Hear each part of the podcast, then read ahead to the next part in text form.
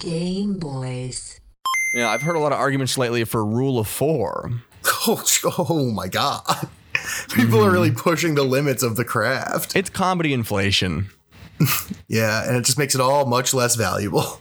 I've heard. I don't know about rule three or four. I've heard of rule thirty-four, which is where I uh, watch the. That's a cartoon porn, right? The rule Yeah, it's the one where you can jack off to anything. Yeah, where it's where I, I jack off. Is on that website. All right, so uh, yeah, welcome welcome to another solo episode. No guests this week. Uh, just me and Lux. Our guest uh, couldn't get reached because he was on the, the cartoon porn channel. It's so dope having someone on the show who gets to jacking off faster than I do. That's like a really great feeling. Um, that's never happens. Is this the show already, or are you guys gonna do an intro? Um, no, I mean we just sort of do. We sort of talk for a little bit, and then we introduce the guest. But you're clearly here, so why don't we just get going? The show starts hours from now. Hours from we now. do three hour warm up. We do three hour warm up. One well, 45 minutes to 55 minutes of full blown content. Yeah, Griffin likes to be in perfect shape for when we're on the mic. Oh, okay. Um, but yeah, I mean, look, we're talking about the show. You're listening to the show, and the show you're listening to is the Game Boys podcast. Griffin, you're one of the hosts. Tell them who you are. That's such, you. Do you always fucking set me up in the worst way? You say my name and then say introduce yourself. Terrible. Yeah, why not? But fucking every you- so many so many podcasts that are way more successful than us use this intro. they they say they say, "Hey, Jon Favreau, introduce yourself." I mean, I was literally just listening to Bible Buddies, a show that makes way more money than we do, and literally it was the guy was like, "My name's Alex, and this is Dan. Dan, tell the people about yourself." God damn it. Okay. Well, they're powered by God. Maybe we could get into religion, you know, this My late in the father's a game. rabbi. We're powered by Oh, God. yeah. What are you talking about? yeah, that's right. We and we do have the the the, the rabbi gun emote. yeah, we do. Thanks to uh, Ted Anderson for making that. Um, all right. Well, I'm Lux. I'm one of your hosts. I tried to also make Griffin introduce himself, but then we had a little tangent. But he's here too. He's your other host of the Game Boys podcast, and we're here having a good time as always, razzing each other, enjoying our company, and we also have a guest who you've already heard talk about jacking off. Uh, Michael Goldenberg, comedian, uh, America's Got Talent competitor, Yeah. and General Bud is on the show. Welcome, dude. What's going on? Thank you. Thanks for having me. It's good to be back. Uh, always love to chat chat games with the Game Boys. Yeah, Mhm. well, you're you're a beloved guest. Uh, no no better boys to chat games with. That's that's a that's a pretty good slogan that we maybe could use. Uh, you can have it. It's free. Oh yes, yes, free content. Does. America still it. have talent? Is America still talented? Uh, I don't see why not. I mean, I don't know if they might have talent. I thought you were gonna say I don't. I thought you were gonna say I don't see why. they don't. Uh, they they may have talent. They might not know talent. If you get my drift, because they they xed me Yeah. on the show. So who know, Mhm. who knows what's going through Mhm. their their minds, the judges. Yeah, Mhm. I would say it was they got performance talented the, No, I- performers. It was talentless performance for the judges. people. I think the people liked it. I know. I know it's going through the judges' head, heads right now. I'm, I'm, I'm. I wish I could give an X on this show. I'd like to X both of you. Go solo. yeah, and you can see that. I mean Griffin, look, you love today's topic, so like if you want, we can just I'll just go back to Loop Hero and you can just ISO on this if you want for an hour. hmm Oh, go back to Loop Hero. You mean the game that I see that you're playing right now on Steam while we're recording the podcast? I mean, yeah, the the game is open. Steam is snitching on you. I mean, it's, I'm not playing it; it's paused. I just want to let the audience know you don't have Lux's full attention. It's the the game is paused. You do have my full attention. Yeah, well, the, you don't have his computer's full attention. It's using a lot more memory and RAM than normal. Now, you kind of have told on yourself here because you're the one looking at Steam to see what game I'm playing, while I am looking at the Discord chat having a conversation with you. What's up, Michael? Michael used to live at my house. Uh, Yeah, I used to live there. Are you playing games? Uh, You yeah, playing I- any games I- right I- now? yeah, I, I, I'm mainly just playing two games. Uh, I've been uh, really into for like two months. I've been really into, as Griffin knows, Metal Gear Solid Five. Oh yes, Very cool. Uh, never played a Metal Gear Solid. I do remember. I think it was on when I did the first ever when you guys did like the test Game Boys episode that never got released. I remember like ragging on Metal Gear Solid and Lux explaining, no, it's actually good. All the things you hate about it are actually good things. And I was like, yeah, maybe I'll think about playing it one day. And then I ended up playing it a few years later, and wow, it's great. Wow. Does everything Hmm. perfectly. Uh, truly one man singular vision, uh, which you don't get much in video games at all. And and what is that vision? What is he what is he envisioning? Um, it's actually a pretty prescient anti-American imperialism uh, game or story, the likes of which you don't see really at all in in in modern uh, big blockbuster popular uh, entertainment. Which is basically spoilers for a almost six year old game. Uh, it boils down to there being two conflicting plans of a bioweapon that can attack that'll kill you if you speak a certain language. It's like audibly uh what would you how would you describe it? Initiated. So Yeah. they just it's about pretty much some evil corporation made a bioweapon that's a virus that'll kill you if you speak any language that's not English. hmm So they can control you by so you know they can control anything by what by what uh, What- language you speak, and it Mm. kills all cultures. And then the main bad guy, Skullface, uh, has a is an orphan, had a very burned face, and doesn't An English major apparently. English major. Well, he doesn't know where he came from. He, he's an orphan, Right? He, He- loves English. doesn't know his country of origin. So he's lost that type of, he feels like he's lost his humanity in that regard. So he wants to reverse engineer that virus and kill, so it only kills English speakers.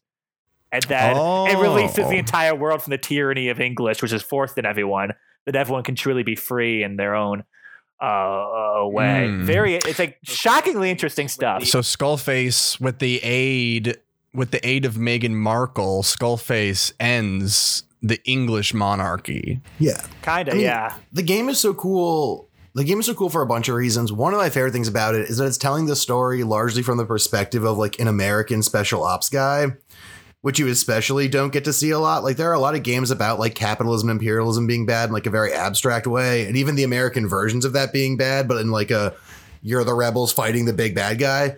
But you rarely like play as part of the bad system in a game that also implicates that system directly, which is very, very cool and something super duper rare. Um, which is part of why Phantom Pain is so fucking good. Oh my god, I love Metal Gear Solid so games. it's all of it's them. very that was one of the things that struck me the most is like you were clearly like the bad guys kind of like you're not there's obviously people who you know will kill children and shit which you don't do but like you're still bad for the world you're still you know you're still like hiding nuclear bombs and you're still going out there and engaging in all this and this kind of bad stuff and you run kind of this borderline like you're kind of like a dictator on your own island country uh, like Yeah. everyone is I forced mean, to you cool salute because you. you're because you're Captain Ahab. yeah, like that game loves Moby Dick so much. And as someone who also loves Moby Dick so much, it was so cool. There's so many Moby Dick references. You're basically Captain Ahab.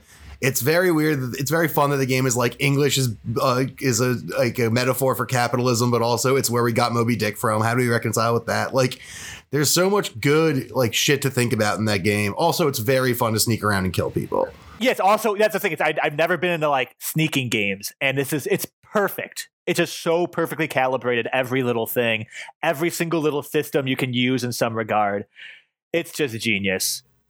hmm And why is there a bikini soldier? Uh, that Bikini is that that is a big that is a big. I was about to say there is some uh, unfortunately uh, very very uh, problematic aspects It's of it. uh, it, it's Japan's Lola Bunny, and if they attempt to alter her image in any way, there will be hell to pay from the east. Yeah, it is. Uh, it is. Uh, it is. Uh, there. The the two main problematic things are there is the bikini soldier, which they try to write it off as she breathes through her skin. So, uh, oh yeah, that's the reason. All time the great give- justification. she breathes through her skin so that she can't wear clothes because it'll suffocate her. It's like uh, I don't know about Mhm. this. And then also there's a storyline where there's you rescue these like or quote unquote rescue these child soldiers and then bring them back to the base and they escape. You have to get them back. And these are all you know. It's pretty pretty graphic depictions of like child soldiers in Africa, and then they are just completely randomly led by like a white child and it's just completely unexplained and they all completely defer to like this white child it's vi- some weird weird this guy like at times it's like this guy really gets it and then there are also times oh this guy really does not get it um Hmm. but uh, fascinating game nonetheless. Yeah, Yeah. yeah. I could do without those parts. Uh, I- you I can't, you can't, you can't, you can't, you can't praise bored. the game without bringing up those negative parts. Yeah, the only thing about the game that uh, I just just couldn't get me through it is the open world is just very bland and just sparse and just kind of like repetitive copy paste to me. And like a good stealth stealth game to me is like defined by uh, a lot environment a lot a lot of the times, and and I just could not get into that open world, and it felt um confusing in a lot of ways it didn't just feel like an organic uh experience that i understood how to like walk through Yeah, I mean, they don't really. There's nothing to do in the open world. Um, the thing with that game that's really frustrating, that is true, and you've hit on it, is that like the level design in terms of the open world segments is very kind of like flat and like not doesn't like push you around or like do any of the cool stuff that we've talked about liking level designs to do. And then the mission design is always really, really good, I've found. Um, and so Yeah. it's very frustrating because there are stretches where you're like, this isn't the good game that I've been playing. And instead, you play this other worse game for an hour and a half, and then you get to play the good game for a little while, which is dumb. Mm-hmm. Yeah. Um, well, uh, I've been playing a very good game called Persona 5 Strikers, boys. Uh, wow. Wow, wow, wow. Didn't know this game even was coming out. Uh, it is this kind of semi sequel to one of my favorite games all, of all time, Persona 5, and it's solid. Uh, it's basically like a semi sequel narratively combined with a gameplay that's like Dynasty Warriors meets Kingdom Hearts. And like the second I heard someone describe it as like a Kingdom Hearts style combat, I mean, of course, I was like all the way in. yeah, it feels great. It is sweet and it is amazing to have a Persona game on the fucking Switch, man. It is so cool to just do the like the Persona vibe just in your bed on the Switch. Ooh, it's great. Yeah, I mean, Musou games in general aren't my steez per se because they're very kind of repetitive, but this game does do a good job of introducing a few more mechanics to fighting than those games normally have. Like it is a little spicier than Dynasty Warriors, which like makes it playable for me. I'm still like I'm never like a- huge fan of those games unless I'm like in a bad mood, in which case I love them Mhm. because then you get to kill a bunch of things and that makes me feel good because I'm a fucked up guy, kind of twisted Mhm. that way. But um the fucking the the that that structure's not for me, but this game does, as far as that structure goes, really do a lot with it in a way that is not what you normally see out of like a Dynasty Warriors or a Samurai Warrior or something like that. Yeah, it like takes it really makes you feel like it takes the turn-based battles of Persona 5 and makes it really feel like, oh, this is like what it would look like if it was like real time. Because there's like a lot of strategy in terms of using like elements on the different enemies and different environment stuff. And yeah, it's just been a blast so far. But it is, so it is uh, real. It's real time. Persona 5 It's real time combat. It's real time combat this time Okay. as Oh, opposed yeah. to turn-based. Um it's pretty good. I would I would recommend See, it. I, I can't do turn based. I just I get I get I get really bored doing turn based stuff. Uh, that's why I avoided Final Maybe Fantasy. you'd like this one then. Yeah, that's why I avoided Final Fa- Fantasies for so long, which is you know alongside. And then you like the remake. Yeah, I love the remake, so maybe I gotta jump into Mm. Persona Five. It's because the answer to making any kind of good game now is to just make it Kingdom Hearts. That's the answer to any good game. that might be. And Do The- not like the- this. The Final Fantasy VII remake is literally just like ripping off Kingdom Hearts in a million different ways. So is this Persona 5 Strikers game. Uh, and a lot of JRPGs have gotten back into this like targeted, real time, um, like sli- like like big jump slashy movement. That's really really fun. Yeah, I mean that's Is- to you- be fair. It's the it's ripping off the director Tetsuya Nomura who made Kingdom Hearts and Final Fantasy VII and 15. It's a guy. It's a guy's design strategy. He's not stealing. He can't steal for himself, right? Well, I mean, Persona 5 Strikers. Yeah, they're stealing from from him. He didn't make that. Yeah, they're stealing from him. They're taking Nomura's steez. Do they? And they also do have a lot of fucking leather jackets with buckles. So they're really copying his whole deal. Do you need to have Mhm. played Persona Five or uh, to understand Persona Five Strikers, or no? Um, I think you like they don't really set up the characters at all, but if you don't care about that, it's it gives you all the all the all the like flavor of persona, uh, at least in terms of like music and setting and stuff like that, in a slightly different package. The one thing that is a, like I'm a little disappointed with is it doesn't really have as much of a high school simulator aspect to it. Uh, a big part of Persona is developing relationships with characters, and then they get stronger in the dungeons. Um, I think I'm still early in the game, so I think there is going to be more real world activities to do but right now in the beginning there's it's very light on that and mainly on dungeon crawling. Uh, but it is good. It is on the switch and pc and ps5 but having a persona game on the switch you can't beat it. Uh, lux what have you been playing this week? Before we get Uh, into the real premise of this episode because i'm dying to get into it Well, as Griffin, tr- when Griffin, as Griffin tried to catch me with his gotcha journalism, I've been playing Loop Hero, man. Um, it fucking. I mean, I've been playing Persona Five Strikers too. It's really fun. I've been playing on my PS5, which has been really nice. Um, on the big TV, which is very cool. But fucking Loop Hero is my game right now, and that game rules. It's so fun. Now, what is Loop Hero? It's a okay. So here's the pre- the premise is that like a a spooky lich or something has like destroyed the world and also destroyed everyone's memories. But you have like a little bit of a memory, so you can slowly put the world back together. And so what that looks like mechanically is you play as a little guy who goes on a loop and has like automated fights with monsters, and you can change his equipment and stuff. And as you fight, you get back little cards that represent details of the world, like mountains, rocks, villages, monster layers, forests, and then you put those onto the board. And then the board starts to grow and like more things can happen because there's more places and you build out the world more and more as you go. And then every run ends and you get a certain number of resources that you can use to build like your base camp out and get extra bonuses that go in and sort of like a roguelike with a very different mechanical set than like most roguelike games have. Um and it's really fucking fun. And it's great for me because i like i can play it and also be doing a different things i can just set the loop to run and like It's go a it's a big zone out game. Yeah. A lot of people Yeah. really like it on Twitch because of that. Like it's a game where you can like actively do it while like talking to your chat or watching a video or something. It's it's kind of like a perfect ambient game in a way. Yeah, well, and it's great because it's this is a very rare thing is that those kind of ambient games, it's either sort of like you kind of have to play them at 70% attention, you know, or like you have to play at 100% attention. But this game, you can kind of go either way. Like it's super fun to just watch the game, super focused, be super attentive to everything you're doing, like upgrades, downgrade, like upgrades, building, whatever. Or if you're like want to be at 70% attention and also be like checking Twitter or messaging Griffin at scheduling the podcast or like planning your camping trip. Like you can be doing that while you play Loop Hero and it's like no fucking problem.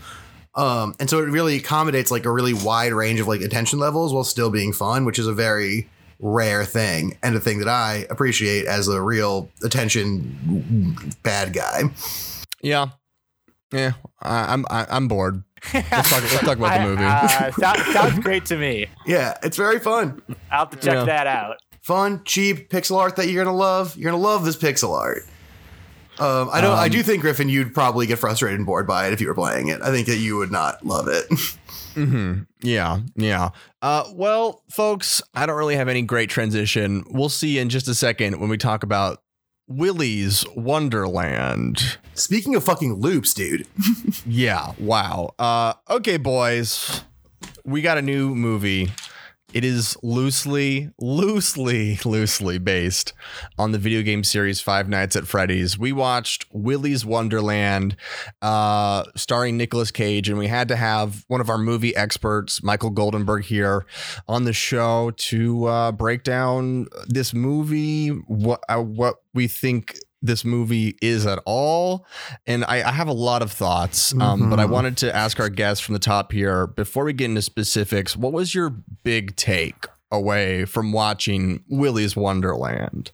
Uh, my big takeaway is something that uh, Griffin, you mentioned when we watched this together a couple nights ago, which is that this movie is 100% true pulp. This is not like kind of Quentin Tarantino. Like we, we've kind of grown to think of like pulp as like craftsperson pulp, where like some of the grindhouse movies, right? Like the Planet Terror and uh, uh, Death Proof. We have real like crafts people making kind of a pulpy premise type thing. So it actually is a lot better than you would think one of these movies are. Whereas this is a true like just feels like it was written in a half hour, uh, all one location, a lot of blood spurts, no real character story. It's just true, like down and dirty. Feels like it was made for twenty dollars movie. Hell yeah. And if you watch it as something like that, it's it's pretty fun. It's a lot different than those movies. It's a lot different than a movie like like Green Room, uh, which is another like craftsperson pulp movie. This is true like you know, low budget, poor writing, poor acting, poor everything. But the Chuck E. Cheese robots are also supremacists. Uh, uh, uh, maybe we don't know that for sure. Do they do they say that in it or no? They're all serial killers. I, I don't. I don't think. No, I don't think they said real, that. no. Yeah, they're all serial killer ghosts. So if you want to look for something like that, have fun. If you're looking for like uh, one of those, ooh, it's a fun, silly, violent movie like the ones I'm used to, uh, you're probably going to be disappointed. Is my big takeaway. Mm-hmm. Yeah, yeah. Lux, what did you think? What was your big takeaway from the film? My big takeaway was a little bit different, actually. My big takeaway was that somebody saw man or somebody at Baffin Productions, a chicken soup for the soul production company. Oh, is that, Uh, there was another there was another movie that was produced by them. I don't remember like in the last couple of years. I don't remember what it was. Well, this one definitely was one.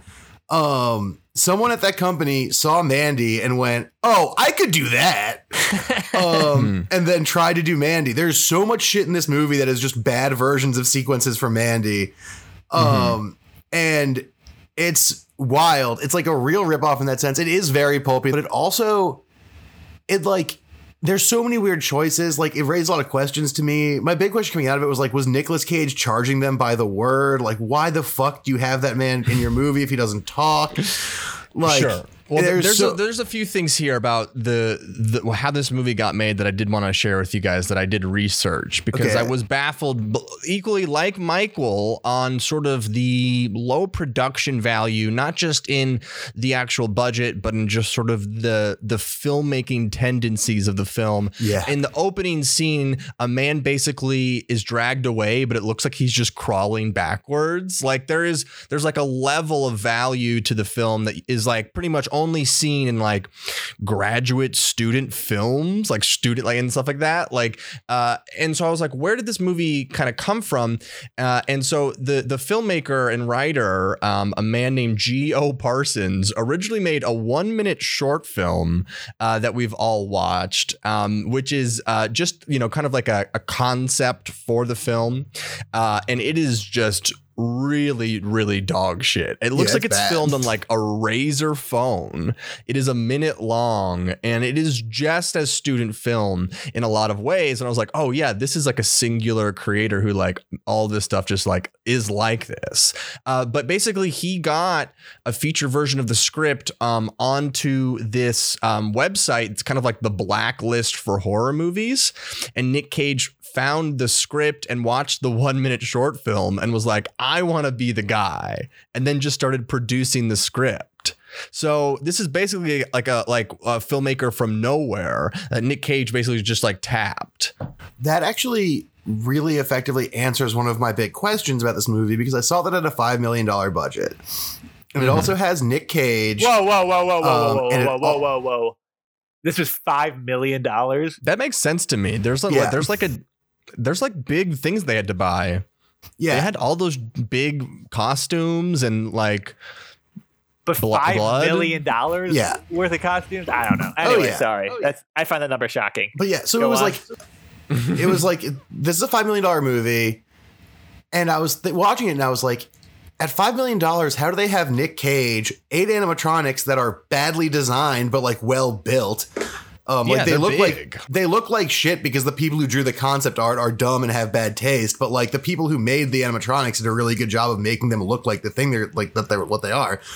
Um, and then they had this huge location, and it was like how at five million dollars, that feels like that's like fifty percent or more of your budget already there. But if Nick Cage is producing the movie, maybe they got a discount on him, and then like other stuff, and like that kind of.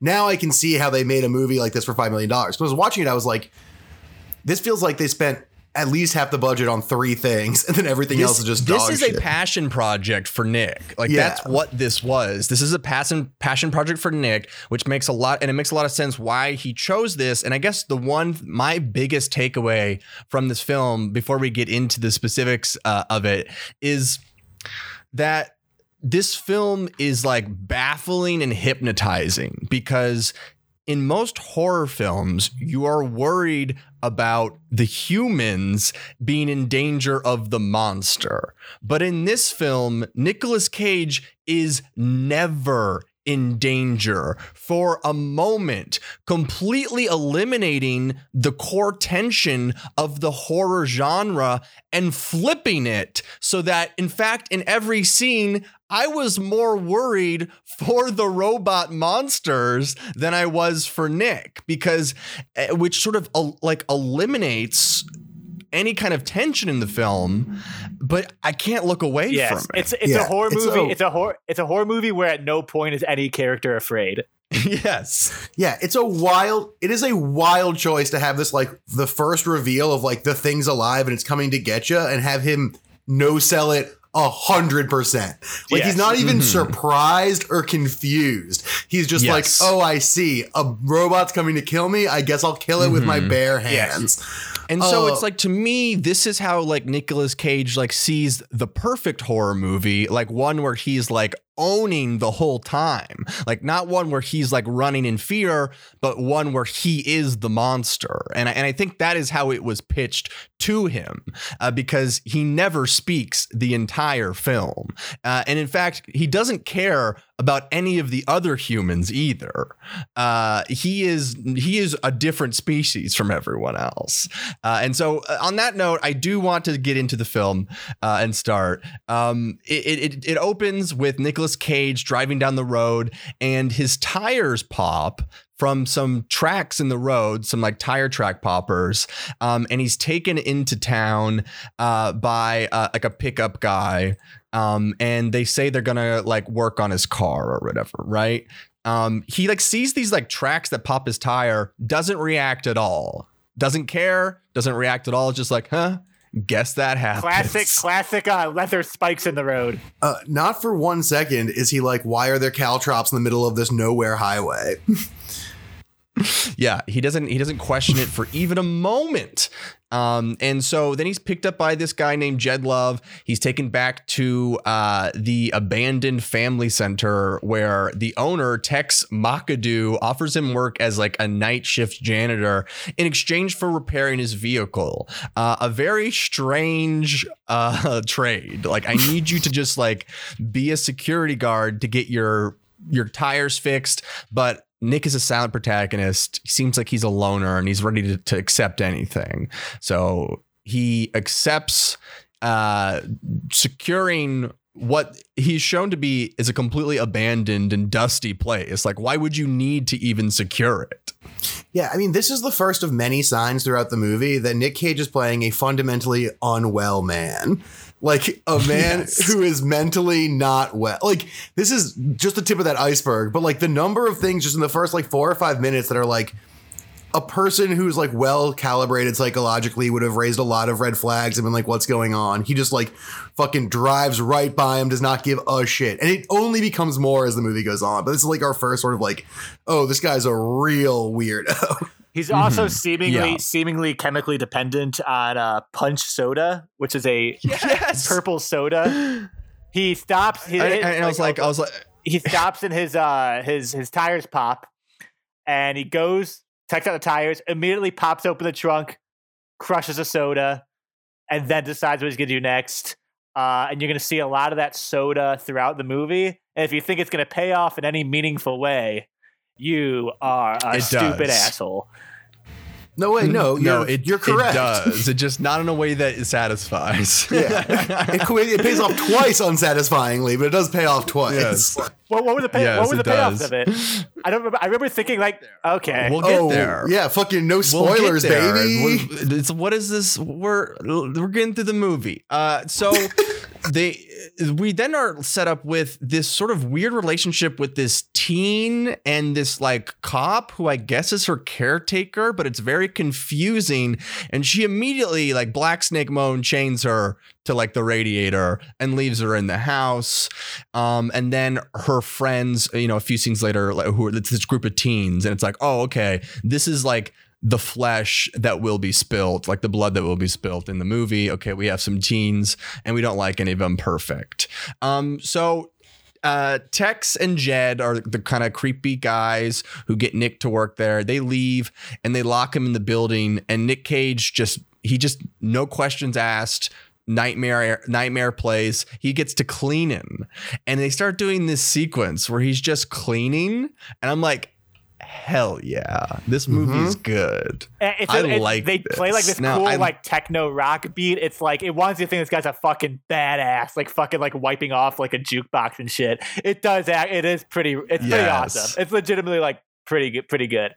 It gets you hype and i think there's really nothing satisfying in a video game or a movie more than cleaning. Uh, there's just something about when people clean well it, it gets everyone pretty jazzed because it's uh only heroes clean. Um but so yeah he just starts like you know cleaning and, and cleaning stuff up and then he is confronted by our first attack which as we mentioned is this sort of ostrich character. It's they use it in the trailer and i have to say this ostrich is pretty scary looking Yeah, he's a freak. Yeah, it, it- it's a freak. The He's ostrich and there's Willy, who's the main. It's like a giant like fox with a long neck, and there's a gorilla, Mhm. and those three all look like kind of what you'd see at uh, a Chuck E. Cheese type place. Everyone else just looks like a costume. They look like people in a costume Yeah. with paper mache heads, so it really takes you out of it. So it was smart on their on their part that they open and close with probably the two best ones, best looking ones. Right. Um, but anyway, so yeah, this ostrich, I was like in this first moment, like this is like the first like monster attack, and I was like, oh wow, like this is a very creepy ostrich. The way it like appears behind him, I'm like, I'm in it, like I'm in it. This horror moment, and then Nicolas Cage just easily turns around and beats it to death, and it is not a challenge at no all. No challenge at all and also does not do it in any sort of creative way. He just punches it over and over again until it dies. Yes. that's it no tools This scene, no this tension no danger just bam bam bam He uses a oh. mop for a second. Oh, yeah. okay. Yeah, this scene pump fakes like a pump fakes a kind of character for this guy that does not come up later. Because at first he's fighting it in this kind of like jujitsu-y defensive style, like picking his spots, and then it scratches his face, and then he goes like full Hulk on it. But it's not as like, and so there's kind of this like, you made me bleed my own blood, like don't get me angry, whatever kind of thing going on with that moment. Yeah. Not the way the character works throughout the rest of the movie. Just a one time thing at the beginning, Mm-hmm. and the rest of the time he just can flip the switch to kill mode whenever. And it's like, again, this movie does these things where it's like making choices that either don't mean anything or are totally insane. Now, it'd be one thing if he defeated the monster after a lengthy and brutal battle that took something from him. And we've seen that in horror before. But just the quick, just like no more than 15 seconds of fighting before this ostrich is completely eliminated. Uh, and then I'm like, oh, wow, like this guy is just going to do this every time, isn't he? Uh, so once he's blown, once he's discovered that these robots are alive, he still does not care. No. And just goes back to Yes. cleaning, which then to me in my movie watcher's brain makes me think he wanted to come here. He has a purpose and a history with this place and he has a mission. No. no Not at all no never never comes to fruit. He doesn't have a past history with the place. He wasn't a kid that- who lost a friend from before. He has never learned about these robots before or after. He is just in the present doing what he wants. Yeah and it becomes makes the entire movie almost the entire movie completely static because he does not change his his his outlook on the whole thing. His perspective does not change on the scenario whatsoever so if you're watching it you're Mhm. 10 minutes in and you're watching it 50 minutes in and you as a viewer Mhm. feel no different that's uh, Yes. that's movie making baby Yeah, and that's actually Mhm. kind of one of the Mandy parallels. Not that Mandy is dramatically inert that way, but the back half of Mandy, he's in a very similar spot the whole time. And what they do is sort of stylize and boost up the combat in different weird ways with the camera, with the music, with the colors, etc. Um, that's a thing this movie does eventually try to do, but for a long time before that, it's just this dramatically inert dude punching monsters in the dark and always winning with no problem sort of structure, which is is fun in a way, but also is doesn't really juice my goose in like a really like No, emotional sense. It could be. I mean, again, I I call me a purist. I'm not into. You know, I would love to have some kind of arc or some kind of struggle in a movie like this. Doesn't necessarily need to have that if you do something interesting with these fights and with these monsters. But the first like two or three times, it's just he's cleaning, punches a monster to death, goes and cleans the bathroom, Monster shows up out of nowhere, punches him to death. Goes outside, another monster. There's to yes, there's there's rarely any heightening of of the conflict of the action. Yeah. It's really just him beating them all to death with his hands. It's a checklist yeah, like movie. aesthetically, visually, in space, nothing interesting is Yeah. happening. You know, if the first one was boring, the third one's gonna be really boring. Yeah, it's and it's especially strange because the monsters all show off like powers and techniques when they're fighting the teens later, and then when he fights them, they just like forget about those things.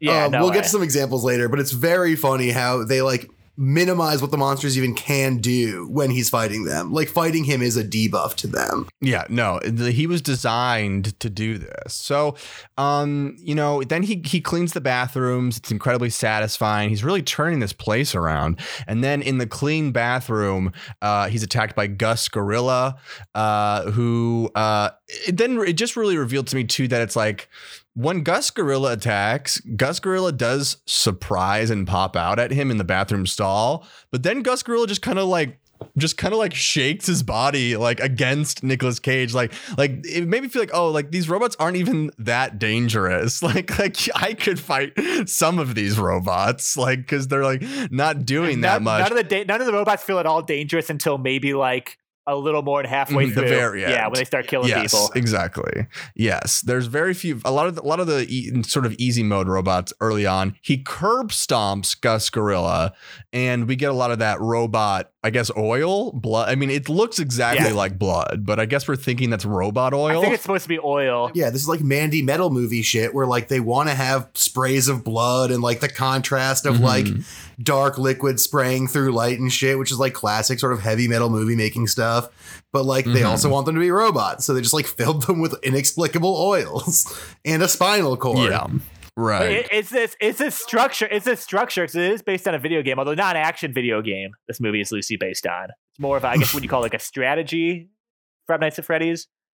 What genre would you place it? Five Nights at Freddy's is a horror mm, game that's very lo-fi. Lo-fi. Uh, it's it's like a surveillance So game. it's not an action game, it's a surveillance and but this this kind of pacing. Mm, I mean, you're you're not fighting anything. You're not clicking a button and punching or hitting. you can't. Yeah, No, it's in in fact it's like it's kind of like desecrating the very idea of Five Nights at Freddy's, which is to fear the robots. In this movie, yeah. you actually just be, kill them instantly. It's reversing the roles. Well, I was gonna say it did remind me pacing wise of like a video game where at the beginning of like an action video game you'll kind of kick everyone's ass and it's pretty easy, and then slowly but surely they it's a little more threat. They start introducing new things, and at the end it's just a big fight. Uh, that's what I thought going. I thought, oh, maybe like they're trying to like show off video game things, and then I thought, oh, this is probably I'm thinking about this more than anyone who made this movie did. So I'm just gonna stop. hmm Yeah, I think it's. Uh, I, I I think to think too much about the movie. I think I think just like the the protagonist, we kind of need to live in the present with the film and just sort of accept what comes at you as it comes. So moving on, uh, we have these annoying kids, and you know the protagonist decides to. Uh, they- they're all literally just committing arson. They're pouring gasoline all over this house, uh, all over this building because the kids are aware that the robots kill people. Apparently, the kids have been aware for a long time about this and no one cares. So they're putting a stop to it. They are going to burn it down and they're trying to tell Nick Cage from outside the place to come on out, don't go in there. But he does not give a fuck. He will not listen. One of the kids is like, let's just burn it anyways. Just, just being like, let's just burn a man alive, a stranger that we don't know, who we know is innocent. And everyone's like, yeah, I guess we could do that. I guess. And then she's the, the main girl's like, no, I'm going in. And she goes in there and is instantly uh, in this like a kind of creepy encounter with the fairy girl, um, who I thought was pretty scary. Yeah, this is the best scene in the movie. Yeah, she's the number one one who gets nerfed when she fights Nick Cage because when she fights Liv, Yeah. the main girl, like all her moves are like super quick and she's like doing like kung fu bends to avoid kicks and she's like popping up behind her. And later when she fights Nick Cage, he just like punches her a bunch of times, doesn't even try and do any of her super speed maneuvers. And it's like, what are we? He does it like hand, he like beats her up handcuffed. Yeah. like later. Like Yeah, yeah, it's- it's it's, she total nerf. Yeah, total nerf. Look, the alligator, she runs the alligator in the vents. I guess the alligator they deal with pretty easily too. Like everything she runs into feels scary when she runs into it. Cause A, Yes. A, she can't beat it, and B, they make them cooler when she's fighting Yes. them. And when Nick Cage fights them, they're fucking wimped out versions of the original. It's Yeah. wild. It's because it's because the monsters aren't the monsters. Nick Cage is the monster, Yeah. and the robots are just more teens. Yeah, they- the- like that's what this movie The is. main girl literally lifts the line exactly from Watchmen. oh yeah. Uh, in Watchmen, when uh, Rorschach is in prison. Oh yeah, you're not locked in here with him. Yeah, Yeah, Rorschach's he's not locked in here with them, they're locked in here with him. Yeah. Uh, so maybe, Incredible. but like the two best scenes, You can just do are- Rorschach, are- I guess. Are, are this, yeah, he's Rorschach. He's just that's what he is. He uh, without the mask. But uh, yeah, you have those two scenes where the the the the monsters, the fairy can like kind of run up the walls almost, or like jump up and then disappear and come back. Uh, the idea of like an animatronic alligator chasing you through a vent is pretty terrifying. So it has these ideas, but Yeah. it, it kind of sh- it, it shows you them very briefly and just kind of pushes them aside to show Nick Cage playing pinball or some shit. hmm Or cleaning. Um. So, anyways, we're moving through, and uh, li- you know, uh, Liv has been all the all the other of her friends follow in after her and they all comically fall through the roof and are all now locked in that place together i guess. Michael made the good observation that oh there's a hole in the roof. The place is a lot less scary uh, and i guess in that i would kind of agree but we never really see this guy, so they try to frame it out Yeah. um, but uh, you know, so they find Nick and they're like, you have to get out of here. And he just does not care at all and goes back to playing pinball while uh Liv, the high schooler, goes on like a 10 minute exposition monologue.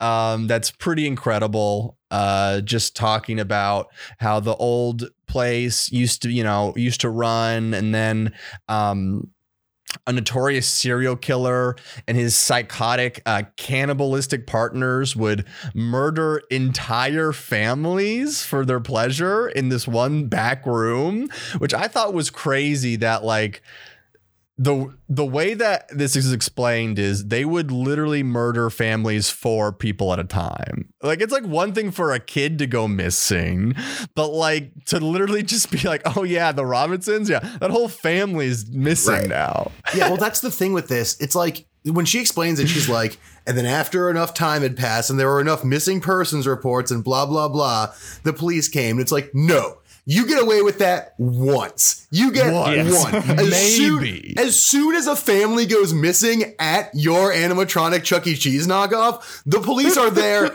at light speed. Like you don't. Yeah. Like you get to do that one time. It's There's not, it's not the woods. It's not a sewer grate or something. It is also- is an establishment where people are. It's also not like this isn't in the middle of fucking New York City. This is some random ass small town. So one family is probably like Yeah. three percent of the whole fucking population. Yes, it feels like a small yeah, town too. so it's it's ludicrous, and I do love that the the language used in her big monologue is so like formal, and it's just it, it Mhm. feels. It, what it honestly felt like is they probably the production company had some kind of like college intern script reader who had to write the coverage for this movie, and that's how that person described like the the plot of the movie. And the writer saw that and thought, "Oh, that's actually pretty concise. Let's just use that." and she's just reading off a teleprompter for like 10 minutes. Yeah. like there's a bunch of spots in that speech where she sounds like she's done talking where she's like and that's when they killed those kids and then like pause for like four seconds and they'll be like and then that's when they found the bodies all hidden in the room because of the satanic ritual because the Satan people think that they transfer their bodies into ghosts. And she just has these long pauses. So it's this 10 minute interminable exposition scene that you keep thinking is over. And they layer on more and more totally unnecessary plot details. Like, I don't need to know shit about this backstory. I know Nick Cage is fighting animatronics. In a spooky place, the town is evil in a Wicker Man style. I don't need 10 minutes of a woman reading cue cards to tell me what's going on. I literally think what happened was they like looked at the cut of the movie and they're like, "Oh no, it's only an hour. Like we need to fill this out." Yeah, we gotta get to some of these 75 to play like, theaters. Feel like padding.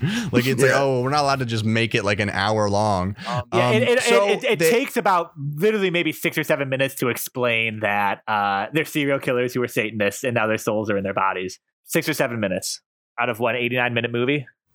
Mm-hmm. Yes. Yeah. So, um, we learn all of the history uh, on the restaurant, and no one cares. Nick Cage doesn't care. Um, and uh, more animatronics come to come to life almost immediately. Knighty Knight just chops someone's fucking oh, they like stab someone through the chest and then chops their head off. He's what I would say is like closest to like the Burger King, but like medieval times. Yeah. He's a he's a fucking like cartoon knight with a big mustache and a big old sword. He's my favorite, I think. He's like very mm-hmm. funny Yes. looking. He nails like what the movie should be going for, which is this disjunct of like childish imagery with like super mega violence.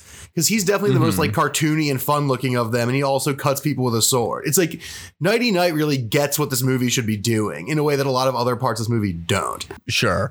And well, my personal favorite comes up next, who is Tito, the Spanish speaking turtle. Oh, my, dude, no, I did not care for Tito, to be honest. who speaks pr- completely in gringo Spanish.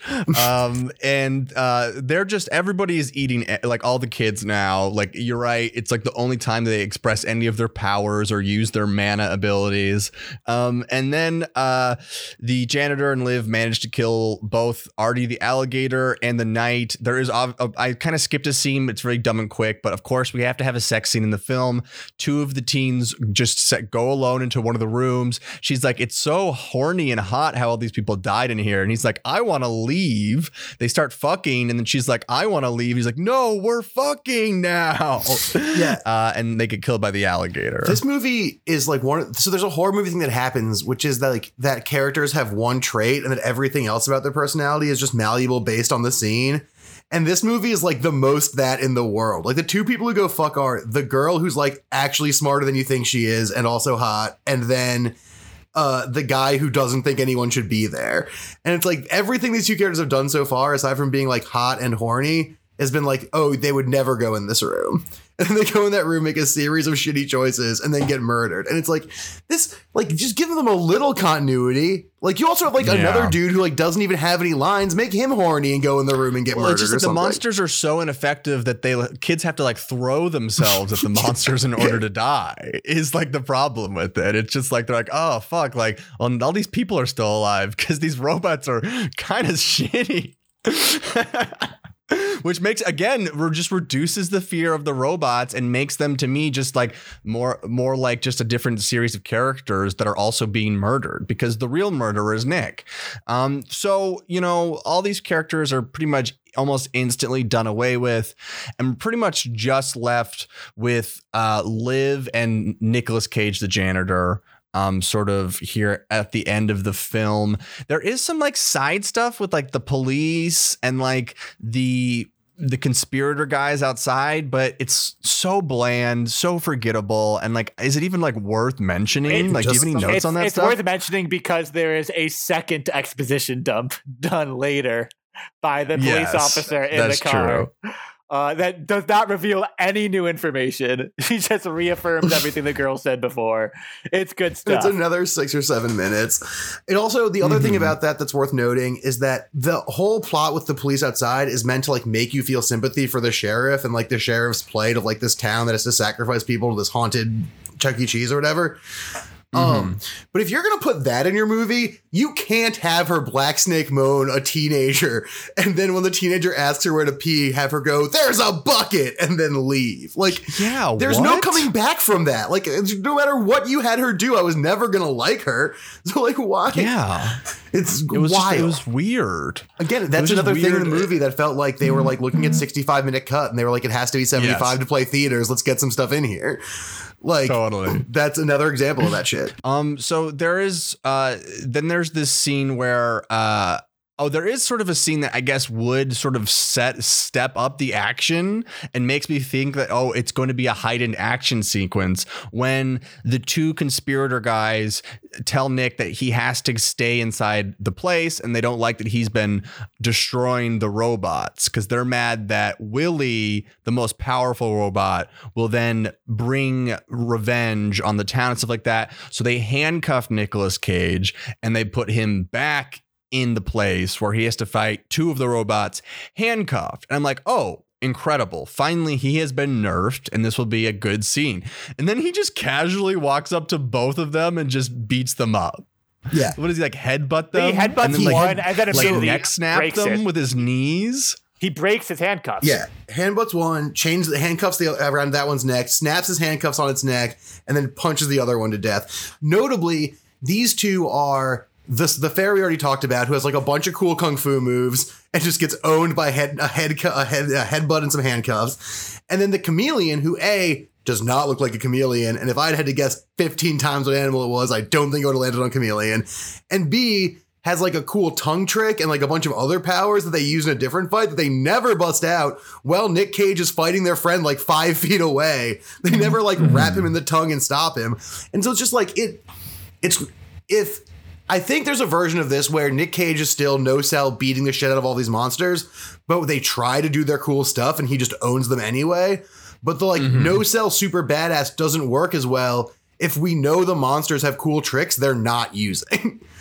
Uh, Yeah. It like makes that all just feel like, okay, fine. Like it feels very perfunctory at that point, which is really boring. But this is where it becomes very Mandy at this point going forward, because this is the fight scene scored by head, shoulders, knees, and toes, which mentions Yes. a fuckload more body parts than I thought were in that song. The extended cut of that track on this movie includes like every single bone in the human body. It's wild. Yeah. Um and uh, we watch him rip these uh, people, these these poor robots apart. Um, and so you know, uh, meanwhile, uh, there's now my favorite probable scene in the film is actually not with Nick Cage at all, but with actually our sheriff, um, who is le- who is uh, who who is who is uh, attacked in the car by Tito the turtle. It's the sheriff, right? No, I'm so confused it's with a the characters at that it's point. a deputy. I- the sheriff gets uh, it's the deputy guy. vivisected. Vivisectors get cut in half, right? The Vivisection sheriff just means you get dissected while you're alive. Yeah.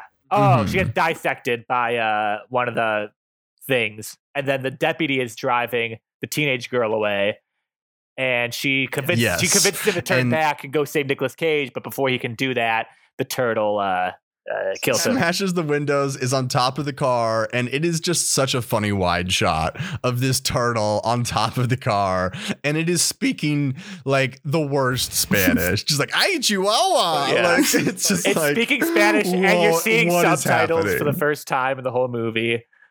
Uh, it's Mhm. unclear if the characters understand Spanish or not.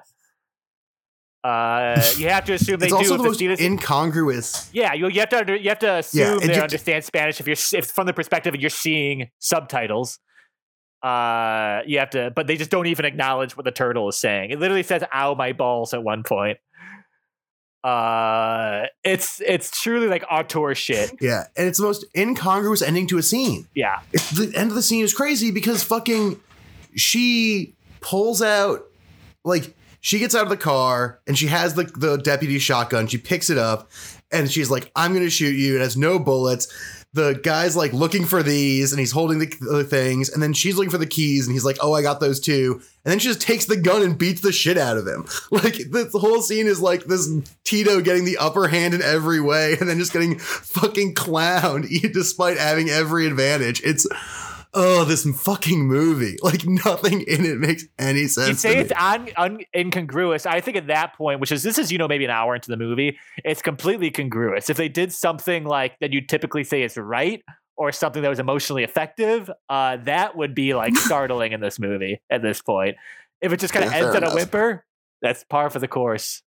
What I'm expecting. hmm So basically, uh, while Tito Tur- the turtle is attacking the car, um, Willy is finally stepping off the stage to fight our protagonist. Willie starts by yes, just just just cutting uh Lund the the tech the sheriff lady in half.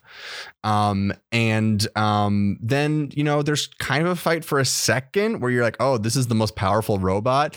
And then Nick just pretty handedly just rips Willy's head off and it's over. Well, Um this is one of our soda payoffs because throughout throughout the movie we haven't Oh, talked. I'm so sorry. We haven't talked about about this the throughout the movie, but Mhm. and sometimes some of the best jokes in the movie are based around this thing. is that every I think hour his phone goes off. He goes back to the kitchen, drinks one of his purple sodas, plays a round of pinball, at which he's very good and increasingly frantic while playing pinball. Um, beats the game, goes back out, and then rejoins the movie. Um, and sometimes this happens like when someone else is in danger and he's protecting them and he just leaves, or he's doing it, walks out and saves somebody. It's like they use it. In, that's actually one of the funnier structural parts of the movie. But at the end, he goes back into the kitchen, tapes two drumsticks together, and puts all his sodas in a bag. And then when he has to fight Willy, he uses the drumsticks to block his claws and just beats the shit out of him with his bag of sodas. Um, Yeah. And that's the soda. That's the first of two soda payoffs, and it's wild. And then, like you said, he just like rips his head off and just finishes him like fatality Mortal Kombat style. Yeah. just kind of like he- he- it's second like it's like when you put like batteries in a sleeping bag and you hit people with it or something like that. It's like he just put a bunch of cans in a bag and he's hitting them with them. I'm like, okay, I guess I guess like mentioning the sodas counts as a payoff, but it doesn't exactly organically like work in the scene a, in a meaningful mention, way. A mention and a payoff are not the same. Uh, we'll talk about the last, the second supposed payoff at the end. But I also want to admit, I remember watching this and realizing he had the sodas in the bag at the end of the movie because a lot of we haven't mentioned. So a lot of this movie is unbearably dark, like visually. Like you're looking at a lot of dark Yeah. stuff to the point where a lot of the time you can't see what the fuck is happening, which is very strange a choice because a lot of the times when all that black oil blood sprays on him, it's not as effective because everything around him is dark and you got all this dark fluid. If everything was totally bright and fun, like a maybe child's like birthday play should be, then all that black thick blood would be effective and look really gross and grimy and be a good juxtaposition. But it's just darkly lit. It's so dark. Yeah, I I think. I I think that they could have like found some some yeah some different scenes because the monsters do go out during the day as we see, um. But so it's over. The robots have all been brutally murdered, and the monster has won. Um. And so the next morning, the two conspirator guys they return to the place, and they're like, "Oh, it's all clean. Like the whole place is like beautiful and like brand new." He's like completely. He's done like weeks and months of work on the place overnight. It looks incredible in there. Um, they are like, well, I guess we thought we were killing you, but we fixed your car and here it is. Something that makes no sense at all because the whole idea was they were trapping and luring Nick Cage into the place and that they were just going to take the car or something. Yeah. But instead, they bring the car back out there fully fixed, but are surprised when Nick emerges. Yes. So they actually they actually explain that. That dynamic is explained in the oh, movie. Oh, really? To be fair, yeah, because the whole thing is that uh, the trucker guy fixes the car and is bringing it out there to the give car. it to. He, he fixed the car and then brings it out there to give it to Tex, and Tex is going to grab it from but, him there. But he, but they're like exchanging cars at that location. It's just all like very Just get like, it all out of the way at once, you know. They got to check on the guy, get the corpse out. Also, might as well do the car swap. Like, it's just you know, like, look, honestly, if I'm Tex, I'm trying to minimize my interactions with Jed. If I can see Jed once over the course of the day and be done, that's perfect to me. Like, I don't want to have to see that man twice. True.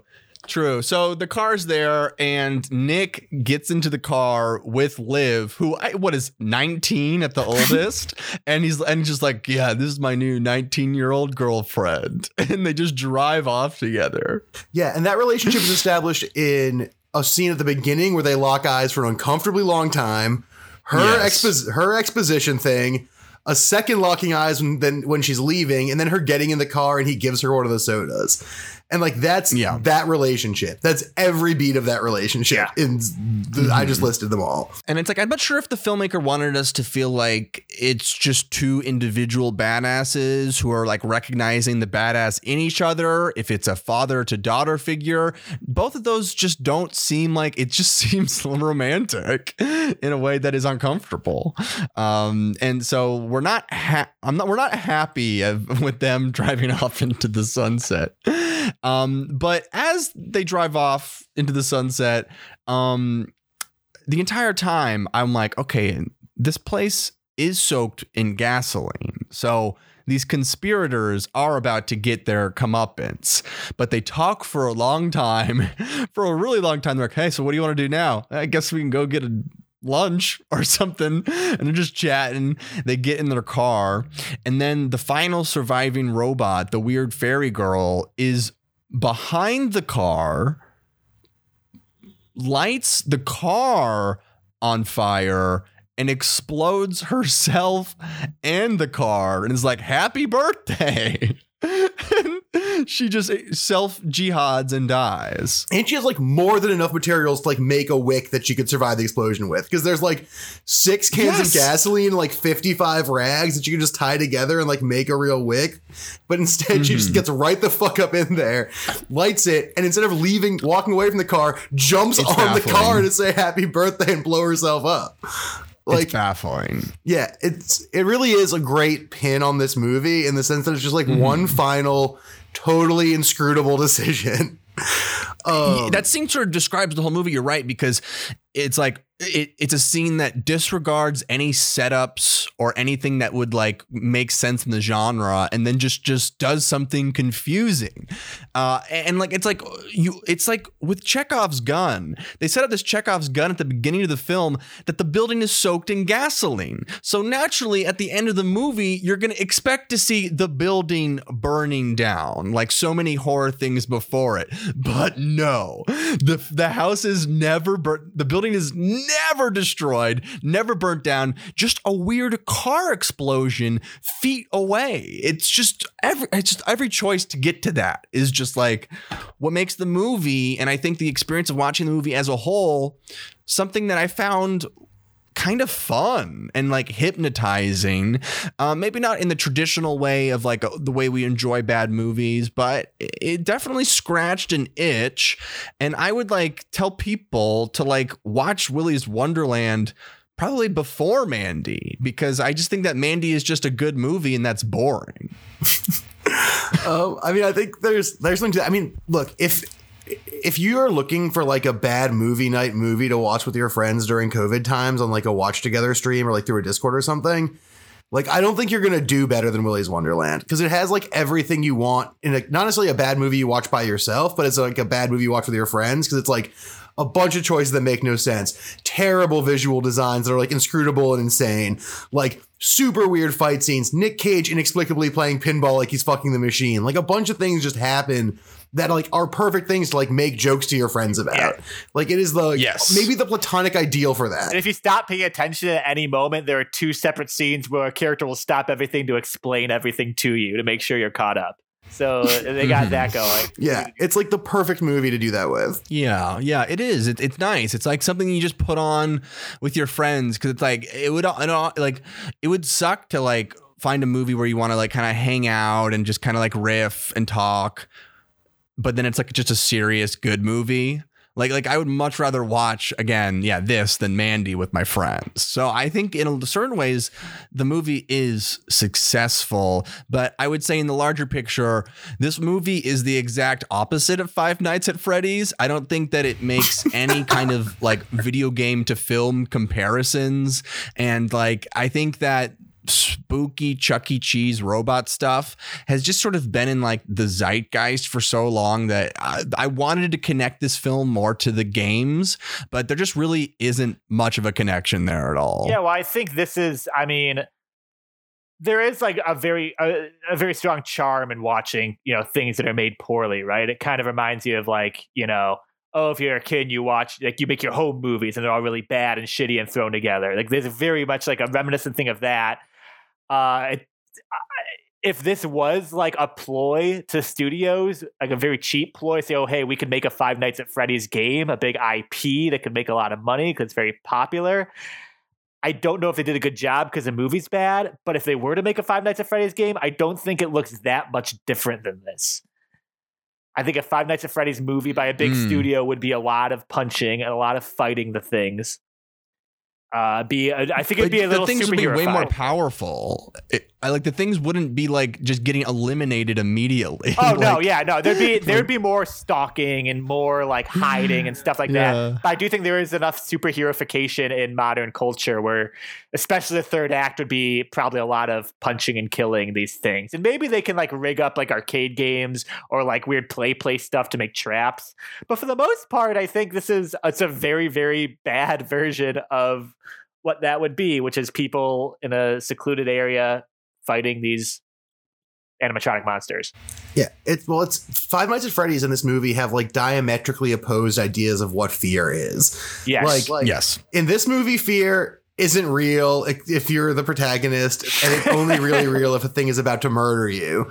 And Five Nights at mm-hmm. Freddy's, its fear is the possibility that anything could potentially be a threat, right? Five Nights at Freddy's is scary because like sometimes the AC turns off because the AC turned off, but sometimes the AC turns off because a monster bit the wires. Like it's the ambiguity and the potential fear. And this, I mean, I'm not going to go into this super depth because we talked about this on like last week's episode, but like that ambiguity, those different ideas of fear are what makes Five Nights at Freddy fun and cool and scary. In this movie, none of that. None of that at all. It has no time for it. Or did nothing. Um, and so like, yeah, this is like it's not even trying to do Five Nights at Freddy's. It's like it's like trying to do a Moby Dick story that's like about a like a shark instead of a whale. Like it's just a totally different thing. Hmm. I think Nick is the whale. Um, so uh well, that was Willy's Wonderland, folks. 2021 Nicolas Cage. Did I tell you about the time speaking of Nick Cage is the whale? The time that I was at like a Q and A with him, and he was like, uh, "The role that I that I most want to play is well. First, I got to tell you, ever since a child, I've been attracted to the sea. You know, El Mar. And the thing that I've wanted to play the most in my life is Captain Nemo from Twenty Thousand Leagues Under the Sea, because I love El Mar. Um." And so you're kind of right Yeah. that Nick Cage is the whale. Sorry, that was just like immediately when you said that I had that sense memory of being in that Q and A and and remembering that moment. hmm Okay, guys. Well, let's end on a low note, not a high note. And uh, I want to thank you guys all for listening to the episode today. Michael, do you have anything you want to plug? Uh, nah, not doing much. It's working on my own stuff. Follow me on Instagram, I guess. I'm Goldenberg666 or Twitter at Joker5 underscore board. Uh, nothing good going on there. I don't post that much anymore. But if I do, and you follow me, you'll be the first to see it. wow, wow. We're only only the best here. Uh, and uh, Lux, you got anything? Um, yeah, the new PWR Guide N coming soon. I think at the end of this month. So stay tuned for that. It's going to be super fun. Um, Wisecrack, we're putting out a bunch of really fun stuff, and I have a big uh, or semi big announcement about that eventually, but not today. So stay tuned to us, and that's it for me. I think. hmm Um, as for me, I've been doing some social media campaigns for Burger King and check those out before they get deleted. Folks, that was Game Boys. See you next week.